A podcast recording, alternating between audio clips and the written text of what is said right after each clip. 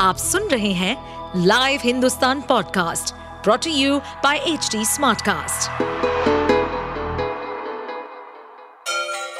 Ganga किनारे बसे राज्य उत्तर प्रदेश की खबरें पॉडकास्ट में आपका स्वागत है इस पॉडकास्ट में हम सुनेंगे छोटे शहर इटावा से लेकर राजधानी लखनऊ, चमड़े के शहर कानपुर और राम की नगरी अयोध्या जैसे सभी शहरों से जुड़ी राजनीति, विकास, मनोरंजन दल बदल फरेब और अपराध जगत की सभी खबरें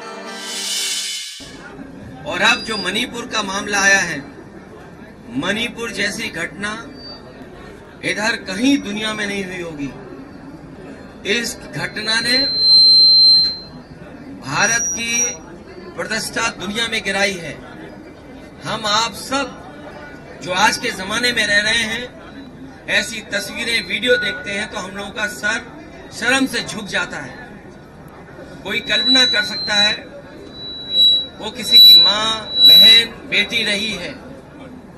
और ये मुख्यमंत्री का वहाँ क्या कहना? कि ये कोई एक घटना नहीं हुई, ऐसी तमाम घटनाएँ हुई हैं। तो सोचिए, दिल्ली वालों के पास बड़ी बड़ी इंटेलिजेंस संस्थाएँ हैं। आखिरकार वो संस्थाएँ क्या काम कर रही थी? क्या संस्थाओं को नहीं पता था दो महीने से लगातार या पहले से ये घटनाएँ हो रही थी? अगर मणिपुर की घटना हुई है तो आरएसएस की जो नफरत फैलाने की राजनीति है, आरएसएस की जो बांट करके राज करने की जो नीति है, और भारतीय जनता पार्टी की बोर्ड की राजनीति की वजह से मणिपुर में ऐसी घटना हुई, जहाँ महिलाओं को इस तरीके से घुमाया गया।